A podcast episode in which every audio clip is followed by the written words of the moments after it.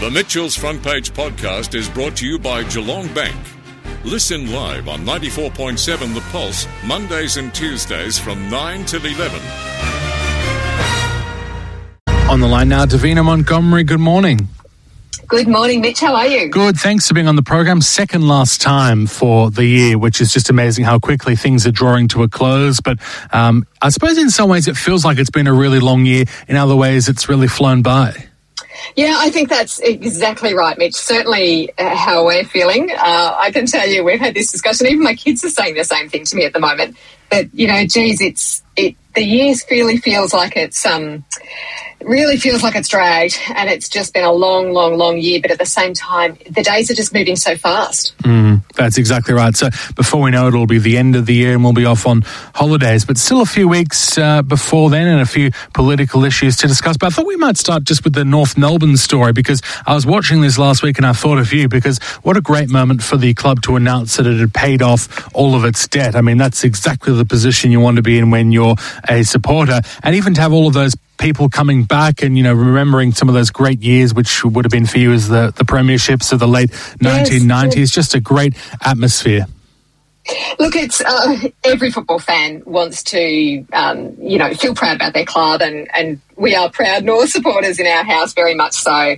Um, you know, the, the debt free thing is is lovely. It, it's really been a very long journey, and uh, you know, the, we've always stayed fairly connected with the club, so we've been well aware of their their long term planning and their strategy that has gone behind that, and the approach that they've taken to that. So. Uh, certainly no surprise for us when they got to that debt free because we've seen that progression and it was such a very clearly laid plan you know, going right back to, um, you know, going right back into those 1990s and, and the early 2000s when the when the bones were laid down of that plan. So it's gone through successive CEOs, successive club presidents, um, and of course coaches as well.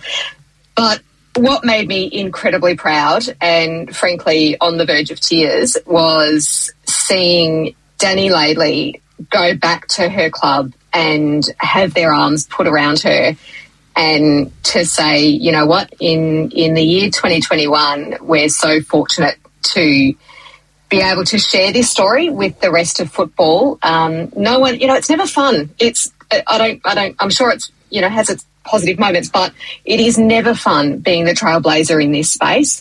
Um, there has been some horrific moments in this journey for Dani, and I was just beyond proud. I was a proud North Melbourne supporter. I was a proud human being seeing the way that that um, the way that that welcome was rolled out and just that very straightforward acceptance of going, you know what, you are a North Melbourne person, you will always be a North Melbourne person, and we are proud to have you here.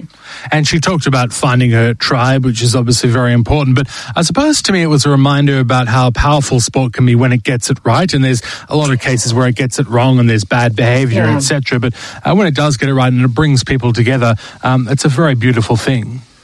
It really is. It really is, Mitch. There is there is nothing like it, um, and probably a little bit like you. I've I've worked across a number of sectors across the years, and particularly in media and politics and um, and the community sector, where there is some just incredibly extraordinary work that goes often unsung. Let's be honest. Um, but being in sport, and as I work now, and there are moments that just catch you and it's often quite unexpected and it can be i mean this was clearly a big moment and it was a planned moment. It's often the small moments. It's it's hearing an indigenous female player talk about what it feels like for her to know that her family is watching her um, and her progressing and striving and really realizing her potential. You know, just small moments on the side of a football ground, no one else around, and it just gets me all the time. And it is, as you say, it's the power of sport to let us see people for more than what they can do. And I mean, just the idea of coming together and I suppose having a, a common goal because sometimes people make these long term plans a long time ago and they don't turn out or successive administration changes don't end up following through. That's one issue. And I suppose the other one is sometimes it's easier to cave in. And I think they talked that uh, you could have been going up to the Gold Coast or down to Tasmania, but you've uh, stared the critics down and you're in a great position. Yeah, absolutely. And you know, if, for those people who are inside the club, for those people who are heavy, heavily collected to the, the club, you know, those were external conversations. Um, there was no doubt at any point that any of those things were just going to be a conversation from the outside. It was never seriously considered internally. Of course, there was, the, you know, the, the, things were raised, and due diligence says that that you look at them. But um, we've, you know, we know quite a few people within the club. We we get to hear, you know, quite a bit of inside information, which is always nice. Um, but we, you know, I just know that it just wasn't it wasn't taken seriously. The plan was always in place, and exactly as you say, being able to carry those sort of plans across across successive administrations, across successive periods, particularly when you're not getting the on-field success. Uh, mm. Sport is a, you know, it's a, it's a performance industry, and if you're not getting the runs on the board on the park, it can be really, really hard, really, really quickly, and it can tear places apart very quickly as well. And I think it says an awful lot about the culture of North Melbourne, and I know it does get spoken about externally. Um, but I can tell you honestly, having experienced it, it is something that other clubs just don't have. It, there's something in the air at that place that when you walk in there, people's arms wrap around them and they, they're not allowed people you know, they're not a particularly loud fan base. When you go to North Melbourne games, fans will often be shouted down by a smaller number of opposition fans. You know, then even in our grand finals, we I remember sitting there in the '96 grand final and and having you know Sydney rocking the G, and the North Melbourne fans were probably half as loud, mm. um, even though there was more of them. Yeah, of course. But so they're not a, they're not a shouty, arrogant sort of club, and never really have been. But what they are is loyal and proud and very, very strong in who they are. Uh, and that hasn't changed. And that's something that, you know, look, there's a lot of clubs, football clubs and other sporting clubs in Australia that could really learn a lot from what it means to be very authentic to who you are and to stick with it and to be really honest. You know, they're not a, they're not a silver spoon club. They've never had things given to them easily, um, but they have been extraordinary innovators. You know, the, the Friday night football, the, um, women's football, we had the first women's football team well before there was women's football at senior level. Uh, you know, we had that team and they were training and they were part of the club and treated as part of the club. There was the, you know, there's the Easter Easter weekend, the Good Friday matches, um, the grand final breakfasts. All of these things are North Melbourne innovations that are now just become part of the AFL. Certainly not the only club that's been innovators. I mean, Essendon particularly has been an extraordinary innovative club as well. But for a club that has to do things the hard way, that didn't have a lot of money, that had cold showers when everyone had hot ones, you know, they they just keep pushing because they know they've got something special. And it's you know it's these moments where you turn around and go god i'm just i'm just proud to be a part of it well, we better move on just for the people that like the 17 other clubs in the competition. Um, look, one of the big we things. We get to have this one day. that's true. That's true. You, you, can have your one day. Um, now, in terms of the um, the way that the year is coming to a close, it is coming to a close quite rapidly, but there are still a few loose ends, it would seem, that need to be tied up in politics. I think one of the big ones, and we'll be talking to Stuart Grimley in just a moment about this, um, but the pandemic legislation coming before the Legislative Council, and Adem Somyurek's thrown a bit of a spanner in the works for the government to the point where now it looks like they're going to have to revise parts of it to get it through. Yeah, and I think that's I think that is exactly what should be happening around this these sorts of legislations. This is incredible. You know, this is structurally changing the fabric of how we have freedom of choice in in our state um, for exceptionally good reasons and very well proven reasons. Let's be honest. Um, it is important legislation, but because it's so important, it's too important for it to just roll through without being challenged. It's far too important uh, and the implications of it are far too important to not have that that uh, that very deep and very detailed oversight and insight from both internally and externally. Um, you know, it was great to see that there were, you know, QCs, that there were lawyers turning around and saying, hang on a minute, there's some issues in this legislation. Um, I have every support for for politicians and for people outside of politics standing up and saying there are things about this that aren't right. But there's a bloody big but in here. The kind of violence inciting that's come out of it, and it is, make no bones about it, the language that we have heard, the um, apologists, and the way that it's that it that this has been presented and really buoyed up that kind of horrific, unacceptable, no place in Australia for this kind of behaviour. The the gallows and the you know the signs we don't need it. We don't want it. It isn't who we are. That is not our city. That is not our state. Um, that needs to go. And it needs to be called out at every level. I don't care which party is in power. I don't care which party is sitting there looking at the next election saying, oh, we don't want to, want to put people offside. The first thing you should be when you walk into Parliament is a Victorian and a decent human being. Mm. And there is no version of being a decent human being and being honest to what this state is and means to be able to stand there and make apologies or to make allowances for that kind of behaviour unacceptable and needs to be called out at every level. And uh, as a society, you need to be able to have a mature debate and be able to grapple with the issues without it resorting Absolutely. to violence. I mean, there's unfortunately always it seems angry people on both sides but then they undermine it for everyone else and then Yeah. it enables one side to say well you're all angry. and you know there may be legitimate concerns about the bill but then that becomes overshadowed by this terrible violence and you know Yes. listing the public addresses of MPs allegations I don't know if it's true but allegations that people have tried to go to MPs houses which is of course Mm-hmm. just outrageous a step too far and we can't condemn it and call it out enough Well, Andy Meddick's daughter.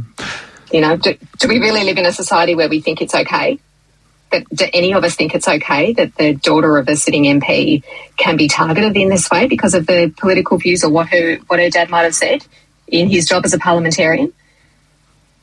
I hope that there is a full police investigation into that to establish what's actually happened there, because you know there's obviously a few different reports, and I think it needs to be clear what the official version of events Yeah, is, of um, so we can scrutinise that effectively. Um, and I think this is maybe a tendency at times when something happens, people jump on it and then start debating. Everyone's got their own opinion, but sometimes you just got to Yeah. be patient and wait for the full investigation, and then uh, we can go to town, hopefully, on whatever has taken Yeah. place there. Yeah, I think so, Mitch. Absolutely, and and it is incredibly important that we listen to dissenting voices. You Yes. know, we are a free and open society. It- It's that's, and we're talking literally, very literally, in this legislation about those freedoms, about that that ability to to question and to and you know and to push back. But so there's very good reasons why we need pandemic legislation. Of course, we do. We've we've been through it and we've seen it. Emergency legislation where the decisions need to be made quickly and effectively in the best interests of the most people. It won't always be for everyone. That is not the way these situations work. Emergencies don't allow for everyone to have their moment. What we need to do is to do the best thing that we can for the most people in the most sensible way, um, in the most proportionate way every single time. And without a structure to do that, it's chaos. We've seen that in bushfires before we had the bushfire reviews, before we had the, the devastation of Black Saturday, where there weren't structures in place to protect people and to respond in very fast moving, very frightening environments, that things go very badly very quickly. We can't do that again. We're smarter than that. We're better than that. Um, but we do need to take care to listen to the fears and concerns of people. Fears and concerns don't result in violence. Fears and concerns result in debate. And you debate the points and you listen to everyone and you take consideration. And I'm very pleased to, to actually see that there will be some pushback and that this legislation will have to be amended because unfettered power doesn't do any of us any good. Now, today's the first day where we haven't been told if we can work from home, we must work from home. And that's been the setting for as long as I can remember. I'm assuming it may have been lifted for summer this year, but I'm not 100% sure. Um, do you think people will be going back into the office, into the Melbourne CBD, into the Geelong CBD in their droves? Yeah, I actually do. I do, to be honest. And I think, you know what, the big difference has actually been the masks. Um, you know, as much as masks are hugely effective, and in a lot of ways, I kind of wish we'd just leave them on because you know they do stop us getting viruses of all kinds, not just not just this particular virus. Um, but there's no doubt that it's uncomfortable and it's difficult to work at work without a mask on. And when people can go home, they can work without a mask on. They can have that Yes. you know, a little bit more space to move around in. So I think that's made a really big difference. And I do not not full time. I think we are still we have seen a structural shift in the way that we work, and I think that that's was always going to happen anyway. It's just that it's been accelerated quite quickly, of course, by the by the pandemic and the stay at home orders. But um, yeah. These, these were shifts that were already on, but in a large part, yes, I think we are going to see some big shifts back into the city. I've driven in this morning. There's, you know, there's nowhere near as many parks as what they had been even last week. The car parks are filling up. I know Melbourne on Saturday night had a very big night in the CBD. That was terrific to hear. Um, and people are just you know waking up and going, okay, let's let's kind of get on with it. And I would say get on with it while we can because it's you know things are not great in Europe and in America and in parts of Asia right now. The virus does have the ability to come back. So hopefully, with our extraordinary and world-leading vaccination numbers, that we can keep booster shots, that we can try and get ahead of this curve. Um, that would be really nice. But you know, let's enjoy this summer while we have it. Yeah, I think that's exactly right. Look, thank you very much for being on the program. We've got one more time where we'll be catching up for this year. We might be able to do a bit of a retrospective and perhaps even a look forward then. So thank you very much for being on the program and talk to you in two weeks' time. My absolute pleasure. Thank you so much, Mitch. Thank you, Davina Montgomery, with us there uh, with her thoughts on the issues of the day.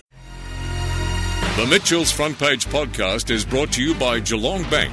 Listen live on 94.7 The Pulse, Mondays and Tuesdays from 9 till 11. Or search for Mitchell's Front Page on Facebook, Twitter, Instagram, or wherever you get your podcasts.